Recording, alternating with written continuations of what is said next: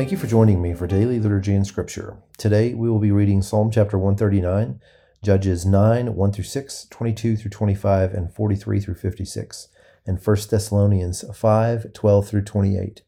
Before we begin, let's say together the Apostles' Creed. I believe in God, the Father Almighty, creator of heaven and earth. I believe in Jesus Christ, his only Son, our Lord. He was conceived by the Holy Spirit and born of the Virgin Mary. He suffered under Pontius Pilate, was crucified, died, and was buried. He descended to the dead. On the third day he rose again. He ascended into heaven and is seated at the right hand of the Father. He will come again to judge the living and the dead. I believe in the Holy Spirit, the Holy Catholic Church, the communion of saints, the forgiveness of sins, the resurrection of the body, and the life everlasting. Amen. Psalm chapter 139. You have searched me, Lord, and you know me. You know when I sit and when I rise. You perceive my thoughts from afar. You discern my going out and my lying down. You are familiar with all my ways. Before a word is on my tongue, you, Lord, know it completely. You hem me in behind and before, and you lay your hand upon me. Such knowledge is too wonderful for me, too lofty for me to attain. Where can I go from your spirit?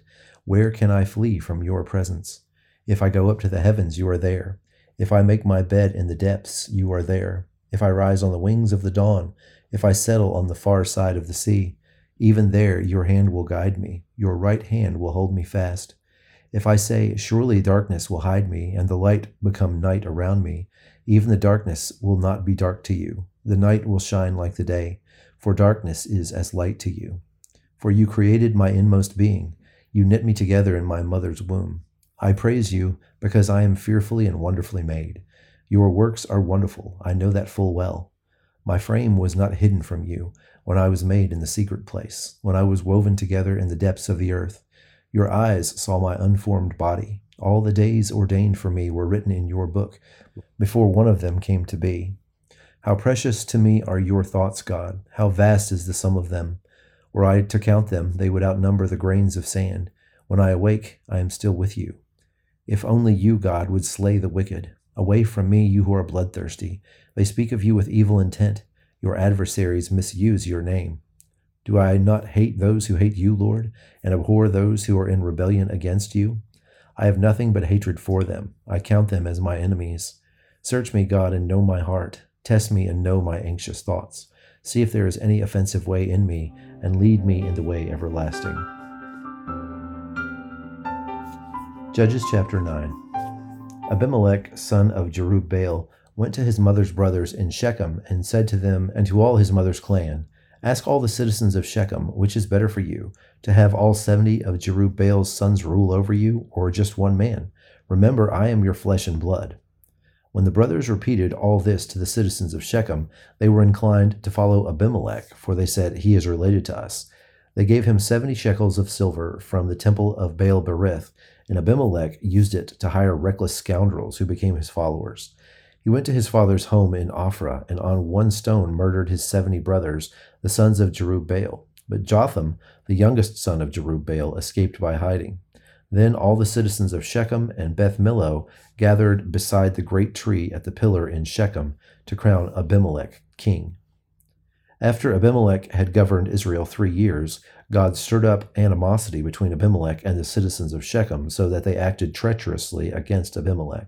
God did this in order that the crime against Jerubbaal's seventy sons, the shedding of their blood, might be avenged on their brother Abimelech and on the citizens of Shechem, who had helped him murder his brothers. In opposition to him, these citizens of Shechem set men on the hilltops to ambush and rob everyone who passed by, and this was reported to Abimelech. So he took his men, divided them into three companies, and set an ambush in the fields. When he saw the people coming out of the city, he rose to attack them. Abimelech and the companies with him rushed forward to a position at the entrance of the city gate. The two companies attacked those in the fields and struck them down. All that day, Abimelech pressed his attack against the city until he had captured it and killed its people. Then he destroyed the city and scattered salt over it. On hearing this, the citizens in the tower of Shechem went into the stronghold of the temple of El Berith.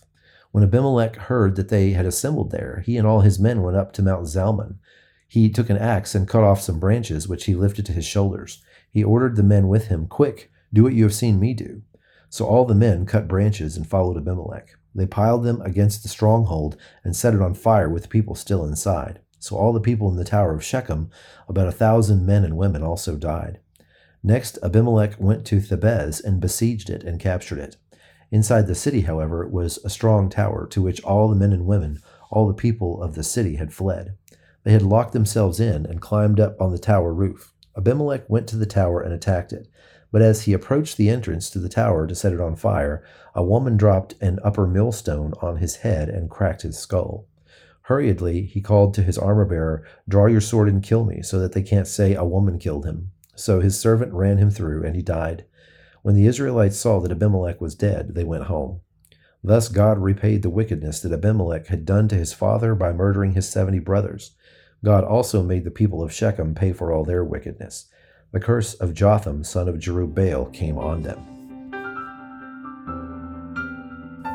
1 Thessalonians 5 12 through 28. Now we ask you, brothers and sisters, to acknowledge those who work hard among you, who care for you in the Lord, and who admonish you. Hold them in the highest regard in love because of their work. Live in peace with each other. And we urge you, brothers and sisters, warn those who are idle and disruptive, encourage the disheartened, help the weak, be patient with everyone. Make sure that nobody pays back wrong for wrong, but always strive to do what is good for each other and for everyone else. Rejoice always, pray continually, give thanks in all circumstances, for this is God's will for you in Christ Jesus. Do not quench the Spirit. Do not treat prophecies with contempt, but test them all. Hold on to what is good, reject every kind of evil. May God Himself, the God of peace, sanctify you through and through.